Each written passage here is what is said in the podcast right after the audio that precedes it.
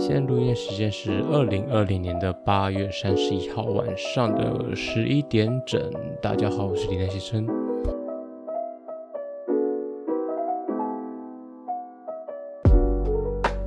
哦，这礼拜也是事情非常多的一个礼拜哦。原本想说都是题材都找好了，想要介绍一些其他比较没有讲过细菌的病毒的时候。然后礼拜六突然给你宣布来个啊，我们要开放美国的猪牛进口，那 AT 之家不得了啊！那这个题材你不讲，下一次就不知道什么时候可以讲了。那一下子马上改个题材，讲一下这次美国猪跟美国牛进口，大家所担心的原因啊。那当然还有一件大事就是。就是之前一直吵很凶，说要公布的万人彰化万人血清抗体筛检这件事，终于在这个礼拜哦开个记者会公布他们检验结果哦。不过注意哦，是血清抗体筛检这件事哦，不是那个那个入境者的病毒筛检哦。那一件事我还觉得他们做的非常糟糕。呃，在上一集录完之后，有朋友跟我说过，他觉得我说那一件呃抗体筛检出来的结果是没有什么意义这件事情，我可能讲的有点太武断了。他们他们觉得说，就算出来的结果是好是坏，就算是坏好了，然后大家可能就是可以更加注意，然后更加保护自身的安全。那如果是好的话，那也给大家一个交代说，台湾的防疫政策做得很可以，然后。他的居住环境是安全的，那也给大众的心理上有一个交代，不会说提心吊胆，好像都是一些空口说白话，没有实际的数据出来。嗯，这样这样讨论一下，我自己觉得，嗯，这样好像也是啊。那他不管好坏，对于社会大众的心理上都有一些意义。好，那是不是就这里还是先来讲一下那些脏话那些血清抗体筛检，他们做了什么事情？首先，为什么他们会选在彰化这边做这件事？最主要原因就是那边是台湾第一个出现武汉病毒死亡案例的地方，就是那个白牌车、白牌计程车司机，然后被载载乘客的时候被感染，然后最后死亡，所以他们才选在彰化这个地方去做啊、万人的血清筛检啊。不过，其实讲万人也没有到挣到一万人啦，他们其实。筛检大概就是四五千人，那详细的人数大概就是当初的确诊者十八人，然后有居家检疫的一百四十一一千五百四十八人，然后确诊者的接触者有三百六十二人，然后还有一些医护这些医院的工作人员大概有两千两百三十八人。然后还有一些照护人员啊，大概六百九十三人，所以大概多多加一加也差不多五六千人啊，其实没有到一万，所以那个万人其实是个呃比较夸张啊，比较说在比较夸张的数字啊。不过这一次筛检出来，就是一个都是一个大家比较希望的好的结果。呃，除了在被感染的十八人之外，其他的检验者里面只有四个人看到抗体，尤其是在医院那种高度可能传染的环境里面，也也竟然是没有看到有有医护人员是被传染的。那也就是说，府的这个政防疫政策其实方向是对的。那在居家检疫十四天这个政策，然后再加上大家呃戴口罩，然后再加上当初口罩不够的时候，只给，尤其是那时候只给医护人员方面去应急准备，这一点也使得这一次检验出来的结果可以证明，那时候以医护人员为重点，然后去分配防护用具，可以明显看到没有医护人员被感染的状况。所以整体来说，虽然那个地方出现了台湾第一例的死亡案例，然后被感染者又是计程车司机，中间不知道说有载过多少人，然后接触者非常的多，然后那个计程车司机的症状又严重到导致他死亡。虽然这样子，那那个地方的抗体的阳性率还是没有想象中的那么高。然后这一次的报告之后，或许支持要入境者病毒普筛的人会觉得，会觉得这样子十四天应该就是够了。这样子的报告结果有能力去说服大众说，哦，其实，呃，用十四天隔离这样子的比较低成本的政策，就足以让社会不会受到病毒的感染。不过，我个人还是觉得，呃，入境者你可能还是要做个病毒筛检，然后以防之后突变的状况，让以防那种无症状的带原者，然后而且还是病毒保留的带原者出现。我觉得这样还是会比较保险的。那酸化血性抗体普筛这一点，我们就这样稍微的简单讲一下哦。毕竟新闻上大家应该也看得很多了。那我们接下来就接着讲这礼拜六，哎，上个礼应该说上个礼拜六大家吵得比较凶的美国猪跟美国牛进口的这项争议，大家应该应该会都是有点印象。新闻报道也在讲，美国猪跟美国牛，他们两个的争议点其实是不一样的。美国猪有争议的点是，他们美国饲养的时候会使用瘦肉精，也就是莱克多巴胺，而美国牛它是有发生过狂牛症这一点，所以导致我们台湾迟迟的进口美国猪跟美国牛有一些限制。所以我们这一集就会来好好的讲一讲，为什么我们会要限制美国猪，会限制美国牛，它美国猪里面所使用的瘦肉精，它。是什么东西？而狂牛症又是什么样的病？它是被什么东西感染而发生的？好，那我们就先从美国猪的瘦肉精开始。瘦肉精是什么？我们在新闻上看到，或者是在一些网络上文章看到，或者是一些论坛 FB 的留言上看到，都觉得那个好像是什么在猪里面残留会导致人体致癌，会导致你的人洗肾之类的东西。它究竟是不是这么恐怖？那瘦肉精它其实刚开始出来，当然不是专门要生产瘦肉而制造出来的一个药物。它其实刚开始生产出来的时候，它是为了治疗气喘而被发明出来的。它其实在医学上的名称是叫做贝塔肾上腺素受体激动药，而瘦肉精只是这种药的其中一个种类，而莱克多巴胺又是常用的瘦肉精里面的其中一种药名而已。我们会先讲。什么那个贝塔肾上腺素受体激动药，它是什么东西？那我们依照字面来看，它其实就是会装作是你身体所产生的肾上腺素，然后去作用在你的肾上腺素受体上。但男士这受体不是所有地方都有了，它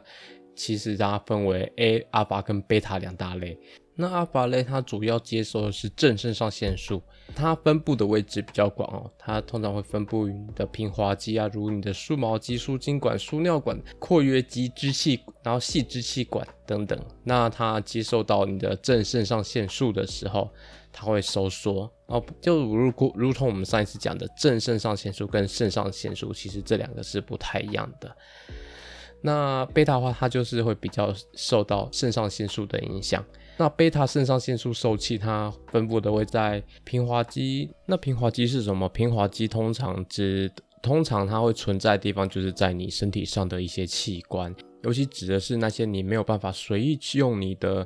意志去控制它活动的器官，像是你的诶肠道啊、胃啊、你的瞳孔放大那些肌肉。那些不是你可以用意志去控制的肌肉，通常都是平滑肌，然后子宫，然后你的骨骼肌的血管壁等等。那它受到你的肾上腺素刺激之后，它就不是收缩，它是会比较偏向于舒张的。这也就是为什么我们前面有说了，瘦肉精这个东西，它原本的作用是拿来想要缓解气喘的一个药。那它除了会让你的气管啊、血管舒张之外，它另外一个副作用就是。它会促进脂肪的分解，然后还有你骨骼肌的细胞合成增加。那正是因为副作用，当初它要拿来做呃抗气喘这个药的目的没有达到，然后。反而在动物实验方面发现到它的脂肪减少、肌肉量增加这个现象，而使它成为了现在大家都知道的瘦肉精。那美国那边最少使用的瘦肉精的记录是一九九九年美国开放的莱克多巴胺，也就是这一次大家在新闻上比较常听到的这个药剂，作为饲料的添加剂。那我们。从日期上就会看到嘛，一九九九年到现在二零二零年，也不过才二十年的时间，所以在医学的验证上面，我们通常需要二十五年的时间才会确认有没有办法达到长期的危害。而且目前的对人体详细的实验也是来自于那些饲料商所提供的资料，嗯，所以大家对于这个药的危害在医学上并不还不是很清楚，而在社会上大家也比较没有一个嗯明确的资料可以查询。在动物实验上的话，他们在实验中有发现，老鼠服下大量的剂量的话，它的睾丸会缩小，那他们的情绪也比较暴躁激动。那如果在人体的话，我们可以看到有一些 FB 的留言都会说啊，它会造成什么洗肾啊、大肠癌啊，好像你一吃就马上会得癌症啊。但目前的医学研究上并没有有这样的证据指出会造成这样的结果。但它的确会对人造成一些中毒作用。那如果你一下吃量吃到太多的瘦肉精的肉的话，它可能会引发的心悸，促进心促进心血管的疾病的副作用，尤其是心悸这一方面，对于有心血管疾病的民众啊，他可能不需要吃到公认中毒的量，他就很容易造成他心跳一下子从平常的七八十下一下加快到一百下。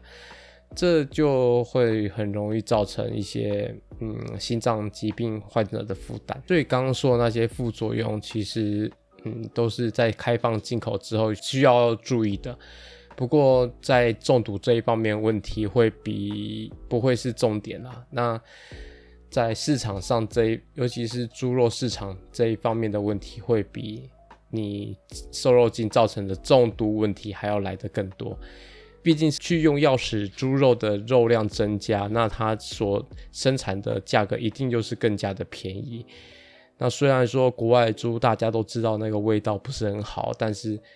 如果你是用在那种酱料腌的比较重的烤肉上嘞，嗯，你是做成猪肉干呢，那肯定是会对于价格上面啊，会对于本土的猪肉会有一定的打压作用的。那我相信这一方面的问题会比吃到中毒这个问题来得大的很多。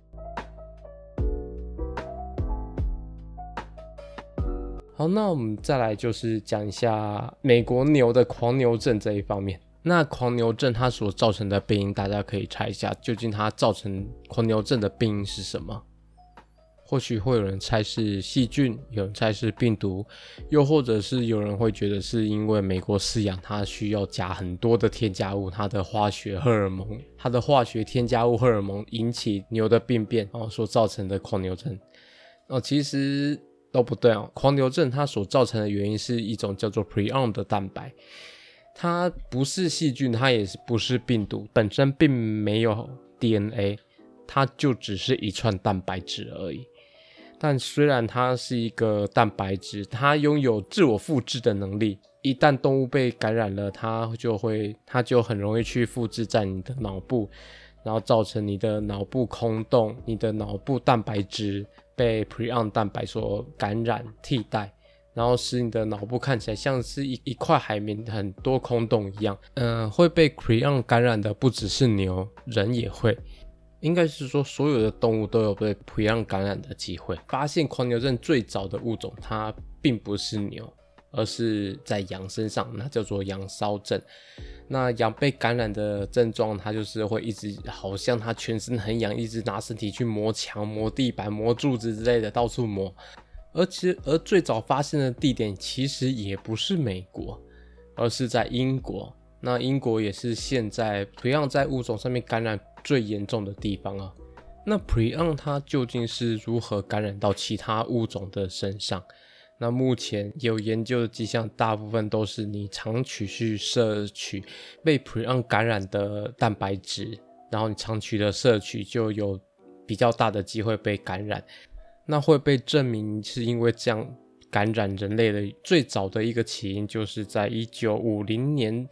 左右的一个一个库鲁镇，那其实他在一九五零年的时候，他是在他是在巴布吉啊，他叫什么？巴布亚纽几内靠腰 怎么那么长？巴布亚纽几内亚法雷部落内牛型的哦，这个超长的。那这个地方就是就其实就是一个食人族啦。那最早的时候，他们有一个习俗，就是当里面的人过世之后，他们的亲属会分食他的肉体跟他们的大脑。他们发现，他们他们有一些人会开始不自由自主的哈哈大笑啊，然后关节疼痛，然后四肢四肢会一直抽搐。一次 Guru 就是形容他们在临死之前，这个患者所发生抽搐的这个症状。那在那个时候，他们还不知道有呃 prion 这个蛋白的存在。那他们那时候不知道什么样的原因而造成他们有 crude 的这个症状。那但是他们经过废除吃屎尸的这个习俗之后，他们 GRU 的症状才开始慢慢的去减缓。但由于 Prion 的感染，他的潜伏期大概有十到十三年左右，所以他们也不会马上的完全消失，而是开始慢慢的改善，呃开始慢慢的消失。而人类它被证明是因为吃被 prion 感染的蛋白质而而感染上 prion 蛋白的病例，最早的时候其实是在一九九六年的时候，一样是在英国，就是这个 prion 感染最严重的地方，那时候才被发现证明了病患是因为长期的食用 prion 感染的蛋白质而去感染上了 prion。那牛会被感染上这个 prion 蛋白的主因，也是因为它们长期的食用含有病死动物所制造出来的蛋白粉，而尤其是 prion 这种蛋白非常的特殊，它经过一百多度的加温处理四五个小时，它都不会被破坏。而且还对于甲醛啊、紫外线这一种放射物质都有还一定程度的抗性，所以就可以知道，如果由病死的动物制成的蛋白粉，然后去添加在这些出饲养的牛只饲料里面，那这些牛只很容易因为长期食用这些蛋白粉，但以食用这些蛋白粉造成它们 prion 的感染，那也就是变成现在美国会有狂牛症的原因。那现在说到进口了，那牛里面最危险的部分是什么？那前面的案例我们可以看出来，最危险的地方就是它的神经啊、脑组织是那些地方。那再来次之就是牛角肉、牛内脏，就是因为牛角肉嘛，我们也不知道他拿什么东西，尤其是美国那边处理过牛角肉，然后我们也不知道有什么肉下去处理的，说不定也有什么神经的旁边的一些肉，然后下去处理制成牛角肉。再来就是带骨的牛肉，最后就是不带骨的牛肉。那或许会有人觉得，诶、欸，为什么之前在这个在上礼拜说要开放之前，就已经有看到一些美国牛在台湾的市面上可以买到，而那些其实都是三十个月以下的美国小牛啊。那我们前面也说了，那需要感染到 prion 的话，它需要长期的吃 prion 感染的蛋白质，它才会比较容易去感染。于是政府在这之前才会先有限度的开放三十个月以下的牛肉进口来到台湾，而且还是只有牛肉而已，不是有带骨的牛肉。那你现在开放了，我会去吃吗？说实在的，我应该是不会去吃，呃，美国牛，虽然。我前面说要很常吃才会啦，但是毕竟也不知道要到底到底要怎么样吃才算常吃。应该说你要每餐吃才会，还是要一个礼拜吃一次会，还是你一个月吃一次会？其实这些都还不都没有很清楚的一个答案。而且它的潜伏期非常的长哦，它通你吃下去去感染到了，你通常要十几年以后才会发病，才会知道你是不是被感染上的 prion。哦，所以说，就算美国牛进口了，你想要去吃的，可能就比较，嗯，就就可能需需要考虑一下风险。美国牛还是比起澳洲牛肉还还是要贵了，还是会贵了一点呐。毕竟进口的价格上有差，它吃的饲料不像澳洲牛肉都是吃草啊，那些比较粗的粮食，他们吃的都是些人工的，都是吃一些玉米，还有一些。饲料，然后让让它的油脂分布比较多，然后有肉质比较软嫩，然后油化比较多，那就觉得看觉得这样风险值不值得啦。但我可能就比较不会去偏向这样的选择就是了。好，那这一集的内容就到这边，有觉得什么地方需要改进或觉得可以讨论的，欢迎到 FB 搜寻林黛先生。我们下次再见，拜拜。